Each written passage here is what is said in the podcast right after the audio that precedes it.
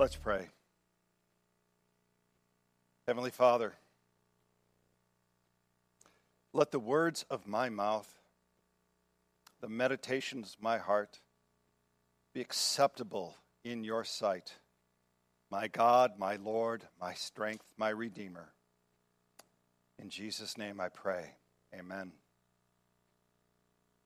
So it's always astounding to see how relevant Scripture is. I mean, it's easy to think about the Old Testament and think, well, it's old, so how relevant can it be to us in the here and now? And yet we've come to this book of Nehemiah. Nehemiah in the Old Testament, a book that a lot of people don't know about, that are unaware of who he is. I mean, he wasn't a priest, he wasn't a prophet, but God called him out to go to those who were discouraged, to bring hope to those who were in despair. And God calls each and every one of us out to do the same thing. We also saw that Nehemiah was a man who was moved by compassion, by the plight of his brothers and sisters of faith. He was a man whose heart was broken for the things that break the heart of God. And so he was moved to turn to prayer. And it wasn't just a little prayer, it was a prayer that was deep, deep of faith. It was a prayer that recognized the love and greatness of God. It was a prayer that confessed sin, and not just other sin, but his sin. But it was also a prayer that had great confidence, knowing that God forgives our sin. You know, and I have to admit that last week, working on the message and then delivering the message, it affects me too. And I saw how I can grow in my faith and how I can grow in my prayer life. And now you might think that's a crazy thing for a pastor to say, but I, like you, am on a journey of faith. I'm continually growing alive. I continually grow deep. And then because of that, I grow bold. And it is a journey that you and I are on of faith. And it's not like there's a point where we say, well, I've got all my faith that I need, I'm done. Right? It is a continual journey for each and every one of us as we grow in our faith. I mean, we aren't done growing until that moment when we pass from this life to the next. Because faith, as you see, is just not static. Missed a slide there. Okay, faith is not static, it is not passive. There we go, just out of order. Faith is not static or passive, it just doesn't sit there. As our faith grows, it moves you to do things. In essence, faith does. Now, faith might not move you to go on a missionary trip, although who knows, it could. But faith works in you in different ways. For example, does your faith wait upon the Lord and pray? That's what faith does. Faith has you wait and pray. Does your faith ask for what is needed? To look upon the reality of the situation? Does your faith inspire you and others to act? Does your faith prepare you for opposition? In essence, faith does. You see, those questions I just asked you should be about as relevant as it could be, and these were some of the same things that Nehemiah faced. So let's dive in to faith and the book of Nehemiah and as we grow alive, deep, and bold in our faith. So we first find that faith waits upon the Lord and prays. It says this, Nehemiah chapter 2, verse 1 In the month of Nisan, in the 20th year of King Artaxerxes, when wine was before him, I took up the, uh, I took up the wine and gave it to the king. Now I had not been sad in his presence Remember, Nehemiah is a cupbearer before the king. So that's why he would bring wine before the king. And when you take a look at it, when Nehemiah first heard about what was happening in Jerusalem and the plight of his brothers and sisters there and the state of Jerusalem, he went to the Lord first in prayer, right? He was a man of great prayer, but he didn't take action right away. In fact, when you start to take a look at the chronology of it, he got the news in around mid December to mid November, somewhere in there. But he actually didn't leave for Jerusalem until about four months later. So he was there, he sat, and he waited and prayed. And this is really difficult. I don't know if it's, uh, you know, for me, sometimes I want to, quite honestly, sometimes I want to use chair uh, prayer like a checklist. Like I prayed, good, got that done. Now I can act. Now I can do whatever I want to do. Not, not, you know, in, you understand that, right? In boundaries. I didn't mean it that way. But do you do that? Do you sometimes like say a little prayer and then kind of go, okay, good, I've done my duty to the Lord. Now I can just move on. But the thing is, when things are unclear, when there are bigger tasks ahead of you, when you have to work together with a lot of people to accomplish a goal, it is wise to wait upon the Lord. And you have to understand this that waiting upon the Lord is not passive, it is active in waiting. It's not like you just sit there and wait. It is an active waiting upon the Lord. One person put it like this It's during this time that you are preparing your heart, being ready to serve, and expecting God to provide. It's knowing that God is already working behind the scenes so that when the time is exactly right, everything will be in place for us to move forward. Waiting upon the Lord is an active preparation on your part. Psalm 37 says, Be still before the Lord and wait patiently for him. That's a tough one, right? How many of you pray that? I want patience now. By the way, it's a dangerous prayer. I've told people that's a dangerous prayer to pray for patience because God will put you in situations where then you need to learn patience. Psalm 52 says this I trust in the steadfast love of God forever. I will thank you forever because you have done it. I will wait for you, for you. I will wait for your name, for it is good. And so we learn to wait upon the Lord in all situations. The trouble is, and I don't know if you're like you, but when I wait upon the Lord, my mind starts to go into overgear. Does that happen with any of you? You don't, you don't have to raise hands, but all of a sudden you start to cogitate. You think about things, and your level of anxiety rises a little bit. And you're like, oh, I got to act now because otherwise it won't happen. So there's an anxiousness that can often come waiting upon the Lord. Our gospel reading. But if God so clothes the grass of the field, which today is alive and tomorrow is thrown into the oven, will he not much more clothe you, O you of little faith? Therefore, do not be anxious, saying, What shall we eat, or what shall we drink, or what shall we wear? For the Gentiles seek after all these things, and your heavenly Father knows that you need them. And for me, this is key.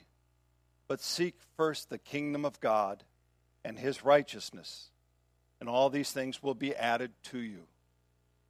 In our time of waiting, we want to seek God, to seek his kingdom and his righteousness before we move out. Nehemiah, Nehemiah, a great leader, a man of great faith, still waited four months before taking any action. Warren Wiersbe wrote this. He said, True faith in God brings a calmness to the heart that keeps us from rushing about and trying to do in our own strength what only God can do. We must not only know how to weep and pray, but we also must learn how to wait and pray. Faith waits upon the Lord and prays. And at the right time, faith asks for what is needed. So, from our reading, and the king said to me, Why is your face sad, seeing you are not sick? There's nothing but sadness of the heart. Then I was very much afraid. I said to the king, Let the king live forever. Why should, my, why should not my face be sad when the city, the place of my father's grave, lies in ruins and its gates have been destroyed by fire? Now, Nehemiah was before his earthly king, King Artaxerxes, and the king was kindly disposed to him. The king seemed to have some fondness for his cupbearer. Otherwise, he wouldn't have asked. Notice it was the king who brought forth uh, and initiated the conversation. Why is your face sad, seeing you are not sick? There's nothing but sadness of the heart. He noticed what was going on with Nehemiah.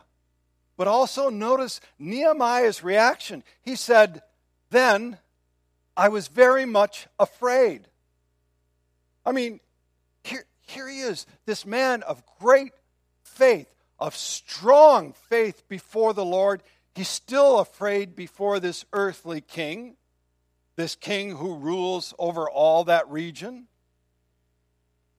And he had to really come to decision would he be honest before the king? Would he actually share his burden that was on his heart before his king? It says this He said, Why should not my face be sad when the city, the place of my father's graves, lies in ruin and its gates have been destroyed by fire? He had to be honest before the king. And I think in a number of ways, we have some trepidation before our King, before Christ the King. Some of us think, should I really be honest? And it's not like he doesn't know, but can I really bear bring all of the burdens of my heart to him? Can I lay everything out, the good, the bad, and the ugly? And it's that bad and ugly part that we really kind of want to hide rather than bring it to Him, even though it might be on our heart. See, we too can come to Jesus. We can pour out our burden and pain. We remember His promises and we come before Him in confidence. See, faith asks for what is needed, but it must start with what is going on in your lives. We have the promise from John. We read that last week from the Gospel of John. In that, in that day you will ask nothing of me. Truly, truly, I say to you, whatever you ask of the Father in my name, he will give it to you. Until now you have asked nothing in my name. Ask, and you will receive, that your joy may be full. Jesus, in his grace, asks you to come to him, to draw near to him. Ask, come in faith. Put your burdens at the foot of the cross. In Luke chapter 11, it says, And I tell you, ask, and it will be given to you. Seek, and you will find. Knock, and it will be opened to you. Now, let's be clear about this. You are to ask in His will, not your will. Gracious God, I really want a new Mercedes. Might be on your heart, but I don't think that's necessarily the will of God. I mean, you got to come before Him asking for His will to be done, right? So you bear your burdens asking for His will to be done. Where do we say that? Every week in the Our Father, the Lord's Prayer, Thy will be done on earth as it is in heaven. So now Nehemiah lays it out to the king starting verse 4. Then the king said to me, What are you requesting? So I prayed to the God of heaven. And I said to the king, If it pleases the king, and if your servant has found favor in your sight, that you send me to Judah, to the city of my father's graves, that I may rebuild it. Notice the first thing he does, he, he says a prayer. It was probably not a long prayer, right? It was probably a pretty short prayer.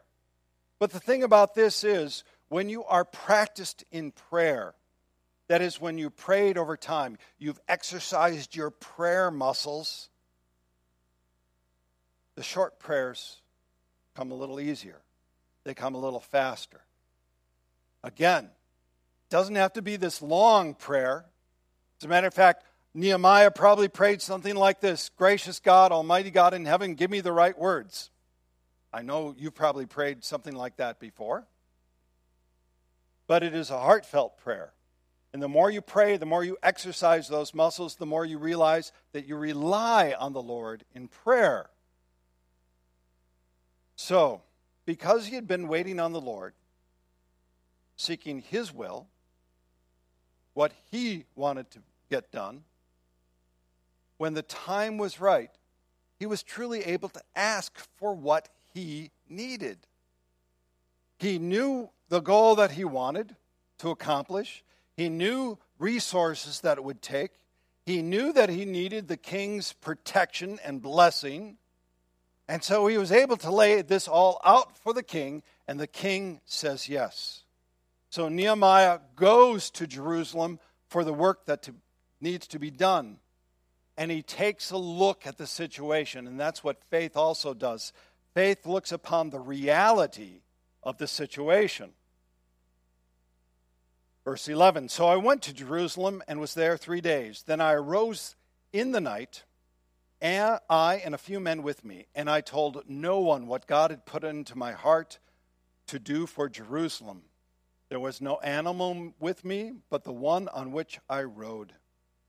You see, some people want to take a a blind eye. They want to have a blind eye to the situations going on within a church or the larger church body. And some people say, well, we should just insulate ourselves from the rest of the world. And thus you also get monasteries or nunneries. So you get those where they're just insulating themselves from the world. But Jesus didn't pray for that. He said this, John chapter 17 I do not ask, and this he's praying to the Father, I do not ask that you take them out of the world, but that you keep them from the evil one. They are not of the world, just as I am not of the world. Sanctify them in truth. Your word is truth. As you sent me into the world, so I have sent them into the world. So faith doesn't insulate you from the world, it actually sends you into the world and you take a look with a realistic eye of what is going on. Nehemiah's faith had him look and confront the realities of the situation. The walls were broken down, the gates were broken down. I mean, it was a lot in shambles. And notice also, Nehemiah went by himself at night.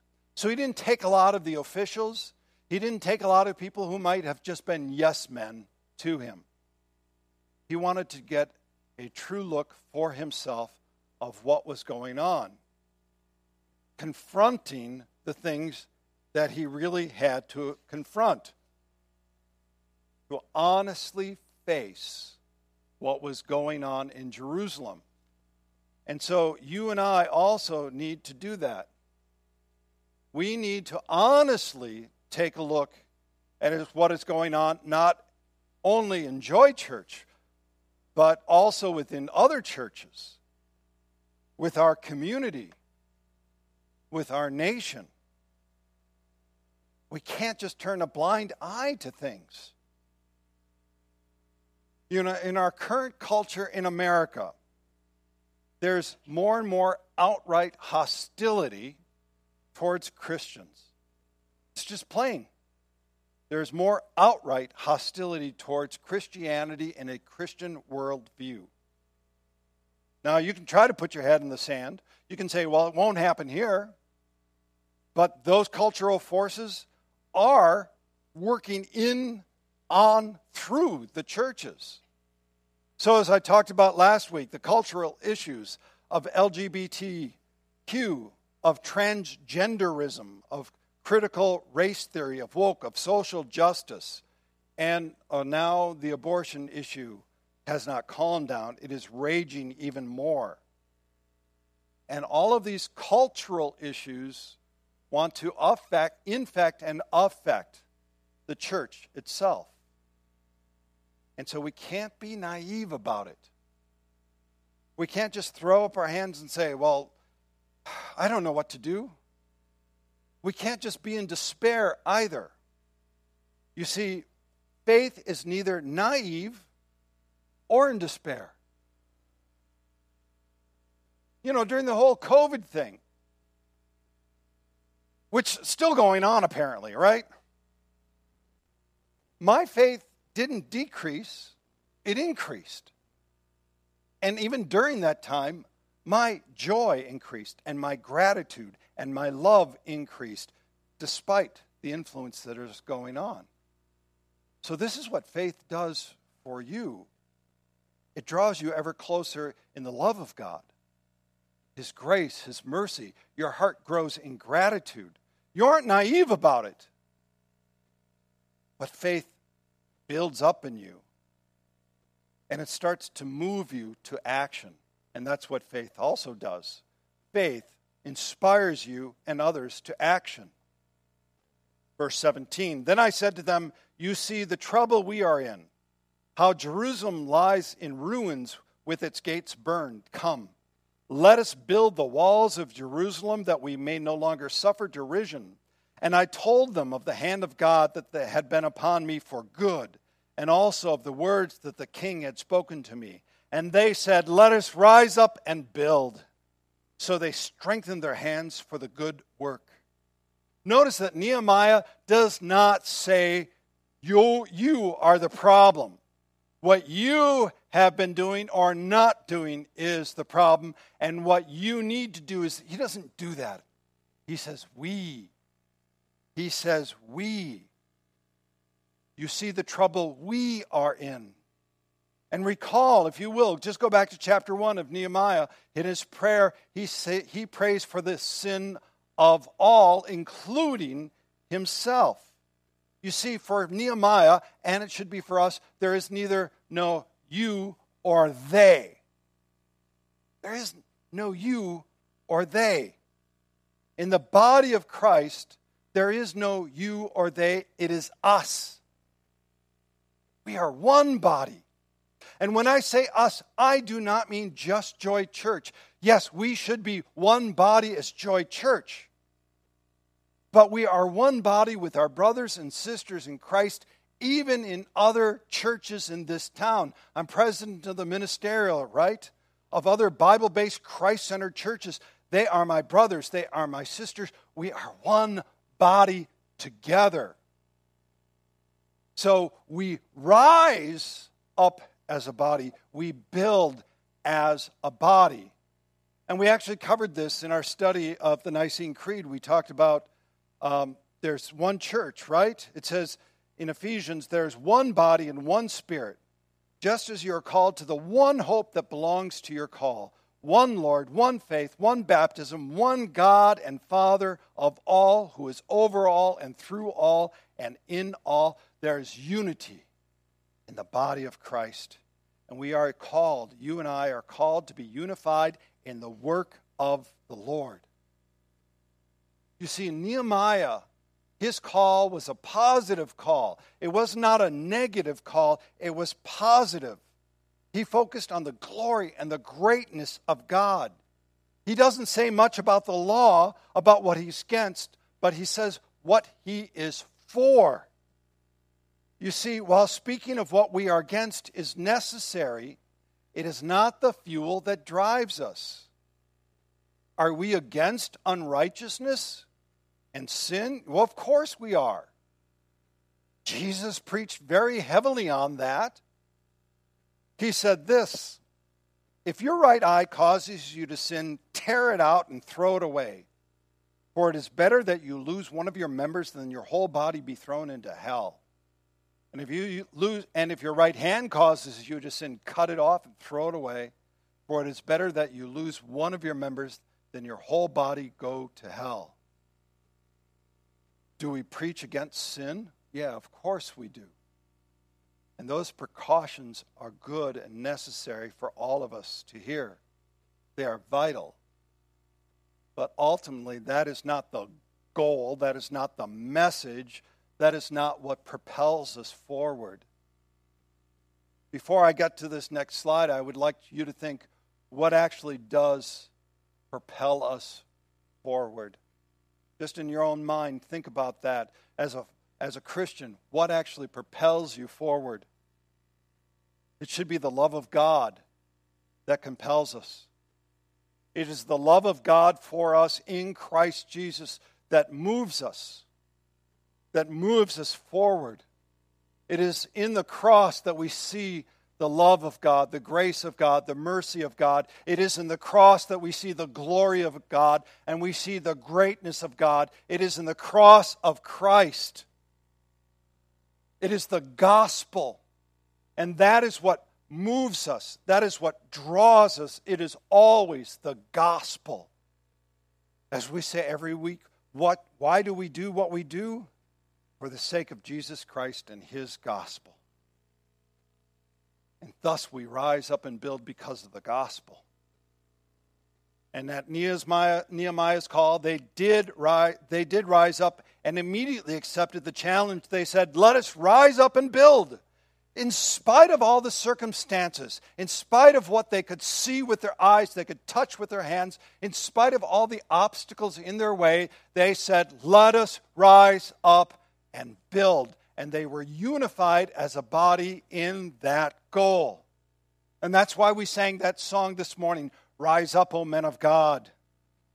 Rise up, O men of God, have done with lesser things. Give heart and mind and soul and strength to serve the King of Kings. This is what faith does. Faith inspires you, faith does. Faith also prepares you for opposition as well. Because remember, faith is not naive. It says this But when Sanballat the Horonite and Tobiah the Ammonite servant of servant and Geshem the Arab heard of it, they jeered at us and despised us and said, What is the thing that you are doing? Are you rebelling against the king? Then I replied to them, The God of heaven will make us prosper, and we are his servants. Will, and we, his servants, will arise and build, but you have no portion or right to claim in Jerusalem. Look, there was a lot of costs of rebuilding Jerusalem the labor, the money. But one of the biggest problems really wasn't that, it was opposition. And not just opposition from without, but opposition from within. This is also what can happen with churches. There can be opposition within, not without. And by the way, I'm not hinting at anything at Joy Church. I am trying to faithfully preach the word here. So don't take this like there's a hidden message whatsoever. I, I got to tell you, I am thrilled. I am thrilled with what we are doing and how we are growing. I have no complaints. I love what we are doing. Is that clear? Okay? But within churches, and when you take a look at what's going on in the world right now, a lot of the opposition comes from within. See, when you grow bolder in your faith, let's make this personal now. When you grow bolder in your faith, you should expect opposition. When you move out in faith, you should expect that opposition. And it is because the battle we face is spiritual in nature. It's not just laws, it's just not politicians, it is a spiritual battle that we face. Ephesians chapter 6 We do not wrestle against flesh and blood, but against the rulers, against authorities, against the cosmic powers over the present darkness, against the spiritual forces of the heavenly places. Our battle is a spiritual battle. Nehemiah knew this. And notice that he simply didn't get into arguments with people over it. He didn't get into arguments and he didn't let their excuse me, their ridicule bother him. It says this, they jeered at us and despised us. What is this thing that you are doing? Are you rebelling against the king? I mean, you can just hear the sarcasm dripping off their lips on that. So they start off with ridicule. And by the way, in your faith, especially with what's going now, you, you can expect ridicule. But know this ridicule is the weapon of those who have no other. Look, they, people don't have arguments. And you take a look at our cultural uh, landscape right now, there's ridicule galore. I mean, it's everywhere. But it's because people actually don't have arguments. So they will name call, they will say nasty things to you just because you're a Christian. Just because you have a Christian worldview that says life is precious because God created it. And then when they come at you with ridicule, know that they have no argument. They simply despise you for the sake of who you are. Just as they despise Jesus for the sake of who he was. Jesus was taunted. People said, Oh, he's a drunkard. He goes around with tax collectors and sinners, tax collectors being the worst of the sinners, right? tax collectors and sinners. And they even mocked him while he was on the cross, didn't they? So if they mocked him, and if they mock you, know that you are in the company of Jesus. But Nehemiah did not argue with him. He said this The God of heaven will make us prosper in essence, my trust, my faith is in the Lord and His providence.